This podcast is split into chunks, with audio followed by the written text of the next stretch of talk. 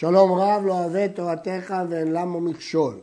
הרמב"ם, משנה תורה, ספר זרעים, הלכות מעשר שני ונטע הרוואי, פרק תשיעי. בפרק זה נלמד את הלכות נטע רוואי. נקדים, פירות העץ בשלוש השנים הראשונות, ובהמשך נלמד מה, איך מודדים את השנים, נקראים עורלה ואסורים באכילה ובהנאה. בשנה הרביעית הם נקראים נטע רוואי, ונלמד בפרק זה מה דינם. כך נאמר בפסוקים. וכי תבואו אל הארץ ונטעתם כל עץ מאכל, וערלתם עורלתו את פריו. שלוש שנים יהיה לכם ערלים, לא יאכל. ובשנה הרביעית יהיה כל פריו קודש הילולים להשם.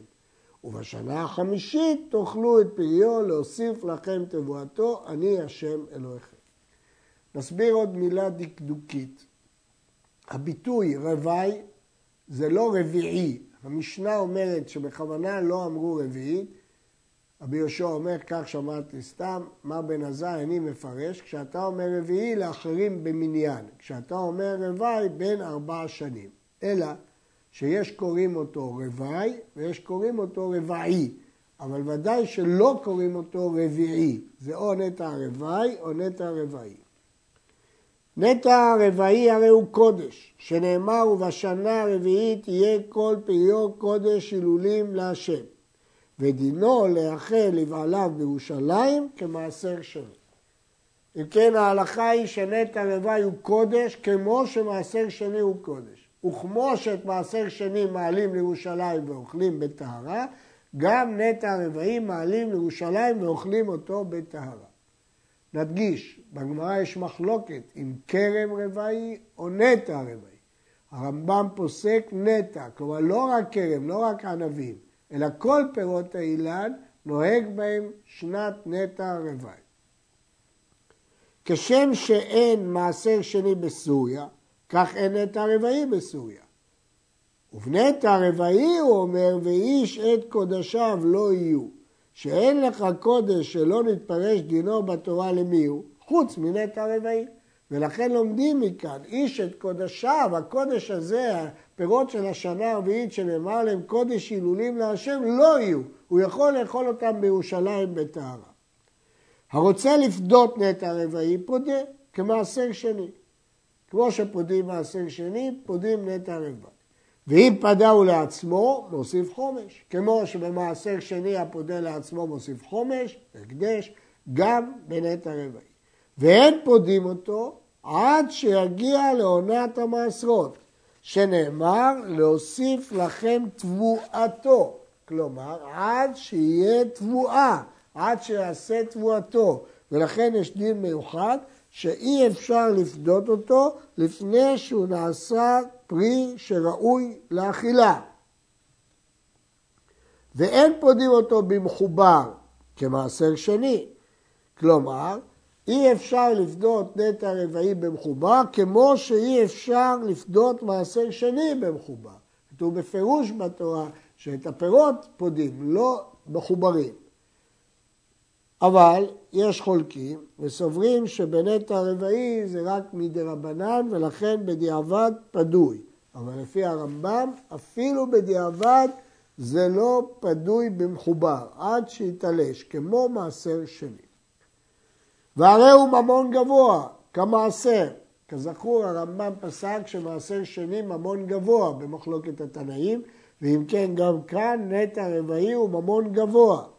לפיכך אינו נקנה במתנה. הוא לא יכול לתת לשני מתנה, כי הוא לא בעל הבית, זה לא שייך לו, זה קודש להשם. איך הוא ייתן את זה מתנה? אלא אם נתנו בוסר. אם הוא נתן את זה בשלב שעדיין לא חל חיוב נטע רבעי, לפני עונת המעשרות. ולכן הוא יכול לתת, כי זה עוד לא קודש. המפרשים פה מקשים שהרי מה שקובע לגבי נטע רבעי זה סמדר ולא בוסר. ככה כסף משנה מקשה, מכיוון שסמדר זה כשנופל הפרח, אבל הרבה לפני עונת המעשרות. ואילו לפי הרמב"ם פה, גם כשזה בוסר יכול לפדות, כך מקשה הכסף משנה. ודינו בשאר הדברים, לעניין אכילה ופדייה, שהוא ניתן לאכייה, לשתייה, לשיחה וכל הפרטים שלמדנו, כמעשר. דינו בדיוק כמו שלמדנו בהלכות מעשר שני. והפודה כרם רבעי, רצה פודהו ענבים, רצה פודהו יין. יכול לפדות בענבים ויכול ביין, כי גם יין הוא חשוב. וכן הזיתים, כי גם שמן זיתים הוא חשוב. אבל שאר פירות אין משנים אותם מבריאתם. כלומר, מיץ של פירות הוא לא חשוב, ולכן יכול לבדוק את הפירות ולא את המשקה. אבל זיתים וענבים, המשקה שלהם הוא חשוב ויכול לבדוק.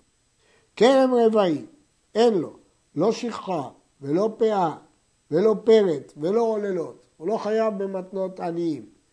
ואין מפרישים ממנו תרומה ומעשרות, כיוון שהוא כולו קודש. כשם שאין מפרישים ממעשר שני, אלא כולו עולה לירושלים. אז כל הפירות של השנה הרביעית אין להם מתנות עניים ולא תרומות ולא מעשרות. כולו עולה לירושלים. או נפדה ויעלו הדמים ויאכלו בירושלים כמעשר. ענבים של כרם רבעי התקינו בדין שיהיו עולים לירושלים מהלך יום לכל צד. אסרו לפדות את זה אם אתה במהלך יום ממרחק ירושלים, כדי לאתר שווקי ירושלים בפירות. ובשחריו בית המקדש נפדה אפילו סמוך לחומה. המשנה אומרת שהתקינו תקנה שכשייבנה יחזור הדבר לכמות שהיה. ושאר כל הפירות, אפילו בזמן המקדש, נפדים סמוך לחומה. כל פירות מעשר שני ונטע רבעי יכול לפדות מחוץ לחומה. אבל בענבים של נטע רבעי רצו שיעלו לירושלים, לכן התקינו שאם הגעת המרחק של קרוב יום, או כל הכפרים שבמהלך יום, לא יפדו, אלא הביאו את הענבים. למה? כי בירושלים היה צריך הרבה ענבים לעשות נסכים. אז היו עושים אותם בטהרה לשמור אותם לנסכים, ולכן השוק לא היה בו ענבים. ורצו להביא את הענבים האלה לשוק, למרות שזה נטע רבעי, אי אפשר למכור את זה בשוק, אבל הוא נותן מתנות לחבריו וכדומה, ואז ירושלים יהיו הרבה פירות.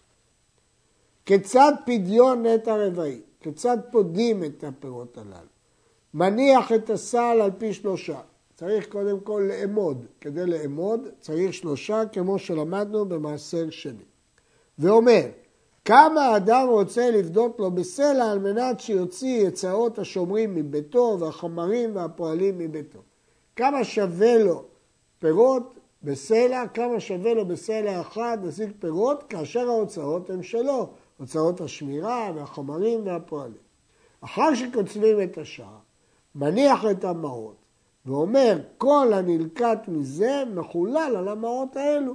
משער כך וכך סלים בסלע. כפי שאמרנו במעשר שני, הוא צריך לשום, וכדי לשום הוא שם על פי שלושה. והוא שואל, כמה אדם רוצה בסלע לקנות את הפירות הללו, אבל את ההוצאות לא. ההוצאות הן מביתו. למה? במעשר שני, התורה חייבה אותו להביא את המעשר לירושלים, ולכן לא מנקים. אבל בנטע רוואי, פה הטילו עליו לנקות גם את שכר השומרים ואת שכר ההובלה ואת הכל. אחר שקוצבים את השער, מניח המעות ואומר כל הנלקט מזה, רק אחרי שיילקט, כי הרמב"ם אמר שאי אפשר לפדות במחובר. מחולל על המעות האלו משאר כך וכך סלים בסלע. נדגיש, נטע רוואי נעשה קדוש כשהוא היה מחובר. ולכן, כיוון שהוא נעשה קדוש, הוא לא היה חייב לעבוד על האילן, לשמור אותו ולהוציא הוצאות עליו, ולכן את ההוצאות האלה אפשר לנקות מהכסף של מעשר שני. ובשביעית, אם זה שנת השמיטה, פודהו בשוויו, שאין שם לא שומרים ולא פועלים. בשנת השמיטה נוהג נטע רבעי, אבל אין לו אה, שומרים ואסור לשלם לפועלים חוץ מבצורות מיוחדות. ואם היה הפקר, אין לו אלא שכר לכיתה בלבד, כי אין שום עניין ששומרים בהפקר.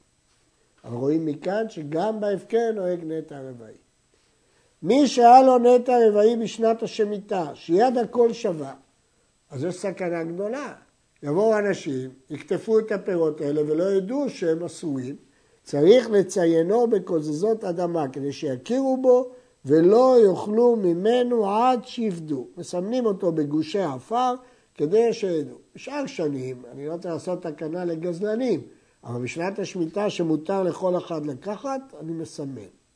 ואם היה בתוך שני עורלה, מציינים אותו בחרסית כדי שיפרשו ממנו. העורלה היא אסורה באיסור הרבה יותר חמור, אסורה בהנאה.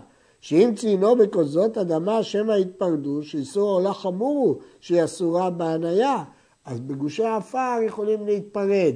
אז לכן זה מספיק בשביל נטע הרוואי, אבל בשביל עורלה שהיא חמורה צריך ממש חרסית כדי שהעפר לא יתפרק. הצנועים, אלה שהם מדקדקים במעשיהם, מדקדקים במצוות, היו מניחים את המעות בשנת השמיטה ואומרים, כל הנלקט מפירות רבעי אלו מחולל על המעות האלו, שהרי אי אפשר לבדותו מחובר כמו שבעם. הצנועים רוצים להציל את אלה שיאכלו את הפירות, אז הם מראש שמים כסף, ואם יבואו אנשים ויקטפו את הפירות ולא ישימו לב לקוזזות אדמה, אז הם כבר חיללו עליהם והם יכולים לאכול. עכשיו, כיצד מחשבים את השנים? באחד בתשרי ראש השנה לעורלה ולרבעי. שנה מתחילה באחד בתשרי. וממתי מונים לעורלה ולרבעי? משעת נטיעה. ואינו מונה מראש השנה לראש השנה, אלא שלושים יום בשנה חשובים שנה. והוא שתקלוט הנטיעה קודם השלושים יום. וכמה הוא סתם קליטה לכל האילנות? שתי שבתות. אם נטעת לפני ראש השנה ונקלטה הנטיעה ויש לך עדיין חודש, זה כבר נחשב לשנה שלמה. נמצאת למד שהנוטע ארבעה וארבעים יום קודם ראש השנה עלתה לו שנה. ואף על פי כן, למרות שעלתה לו שנה, אין פירות הנטייה הזאת מותרים בעולה ובעבר עד חמישה עשר יום בשבט שהוא ראש השנה לאילן. את השנים מודדים מתשרה, אבל אסור לאכול את הפירות בשנה הרביעית עד חמישה עשר בשבט שהוא ראש השנה לאילנות. כיצד? הרמב"ם יסביר. הנוטע אילן מאכל בחמישה עשר באב משנה עשירית ביובל. הרי הוא בתוך שני עורלה, ובשנים של עורלה, עד חמישה עשר בשבט משנת שלוש עשרה. וכל מה שיוציא האילן בתוך זמן זה, הרי הוא עורלה, אף על פי שנגמרו לאחר כמה ימים. ובחמישה עשר בשבט משנת שלוש עשרה ביובל, עד חמישה עשר בשבט משנת ארבע עשרה, הוא נטע רבעי. וכל מה שיוציא בתוך זמן זה הרי רבעי וצריך פדיון. אם נתעברה השנה, נתעברה לרבעי או לעורלה.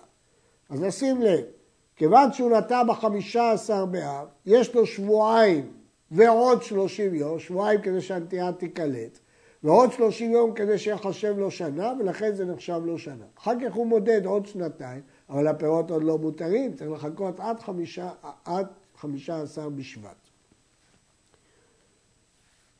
נטעו בשישה עשר באב משנת עשר, שאז אין לו שבועיים לקליטה ושלושים יום, לא עלתה לו שנת עשר.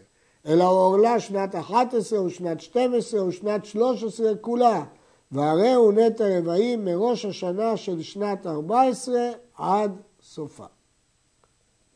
נטע הנטייה מראש חודש תשרי עד 15 יום בשבט, מונה לה שלוש שנים מיום ליום לעורלה ומיום ליום לרבעי. פה יש חידוש. שפה הוא לא צריך אחר כך להמתין עד ט"ו בשבט, אלא פה מונים שלוש שנים מיום ליום. למה? כי הוא נטע בין ראש חודש תשרה עד חמישה עשר יום בשבט. יש הרבה ראשונים שחולקים על הרמב"ם, ואומרים שהדין הזה נכון רק אם הוא נטע ב-40 היום, 44 יום לפני ראש השנה, שאז הוא לא צריך לחכות לט"ו בשבט. אבל לפי הרמב"ם, גם אם הוא נטע בין ראש השנה לט"ו בשבט, הוא מונה מיום ליום, לעולה ולרבעי. ממשיך הרמב"ם. וראיתי לגאונים דברים בחשבון עורלה ורבעי, אין ראוי להעריך ולהשיב עליהם. וודאי טעות סופרים הם, והאמת כבר ביארנו דרכה. למה מתכוון כאן הרמב"ם? הרמב"ם בהלכות מאכלות אסורות מביא דין מיוחד של הגאונים. גם התוספות וגם הראש מביאים את הדין המיוחד של הגאונים. הרמב"ם מזכיר את זה בפרק י' מהלכות מאכלות אסורות, הלכה י"ח, שהם סוברים שפירות השנה הרביעית, נטע הרוואי, אף שהוא פדה אותם וחילל אותם, אסור לאוכלם עד שנה החמישית. כך הם למדו את פשט הפסוק, שקראנו אותו קודם, שכתוב השנה החמישית, רק בשנה החמישית תוכלו לאכול אותה. אבל כל הראשונים מפרשים שבשנה החמישית אם לא פדה, אבל אם הוא פדה בשנה הרביעית הוא יכול לאכול כמו כל פירות מעשר שני שהוא פדה אותם. ולכן הראשונים, התוספות והראש וגם הרמב"ם דוחים את דברי הגאונים, אומרים שזה טעות סופרים והאמת כבר ביארנו דרכה. מה ביארנו? שבאמת הערבה אפשר לפדות ולאכול, ואם לא פודה, לעלות לירושלים ולאכול שם. וכן כל הראשונים מסכימים לדחות את דברי הגאונים בזה. בספר דרך אמונה לרב קניאבסקי, הוא מנסה לומר שהגאונים לא כתבו את זה אלא על פירות שהוא פדה אותם בחוץ לארץ. שהוא פודה ומאבד את הפדיון. לכן אסור לאכול את הפירות עד שנה חמישית. אבל בארץ ישראל, שהוא מעלה את המעות לירושלים ואוכל בהם פירות, מותר כבר בשנה הרביעית. אם כן, הוא מצמצם בזה את הקושי בדברי הגאון. י"ג, העלים והלולבים ומי גפנים והסמדר, הלולבים הם עלים צעירים. מי גפנים, הנוזל שיוצא מחתכים בענפים של הגפן. הסמדר זה כשנופל הפרח, הניצנים, שצומח מהם הפרי. מותרים בעורלה וברוואי. הם עדיין לא פרי, הם חלק מהעץ, כך מסביר הרמב"ם בפירוש המשנה. הם נחשבים עץ ולא פרי. וענבים ששדפן הקדים והפסידן התייבשו ברוח מזרחית, והחרצנים, גרעיני הענבים, והזוגים, קליפות הענבים, והתמד שלהם וקליפי רימון והנץ שלו, ניצני הרימון הם הפרחים הצהובים שבתוך כתר הרימון. כל אלה וקליפי אגוזים והגרעינים אסורים בעורלה ומותרים ברוואי. מדוע הם אסורים בעורלה? מסביר הרמב"ם בפירוש המשניות, כי עורלה אסורה בהנאה, ולכן כיוון שהפירות האלה ראויים לצבוע בהם, זה מספיק כדי לאסור בעורלה. אבל רוב המפרשים מסבירים באופן שונה. כיוון שכל אלה הם שומרים לפה, לפרי, בעורלה גם שומר הפרי נאסר בהנאה. אבל בנטע הרוואי רק הפרי עצמו נאסר, יהיה כל פריו, רק הפרי עצמו נאסר. נכון שבעורלה גם כתוב וערלתם עורלתו את פריו, אבל לומדים את לרבות, הטפל לפריו.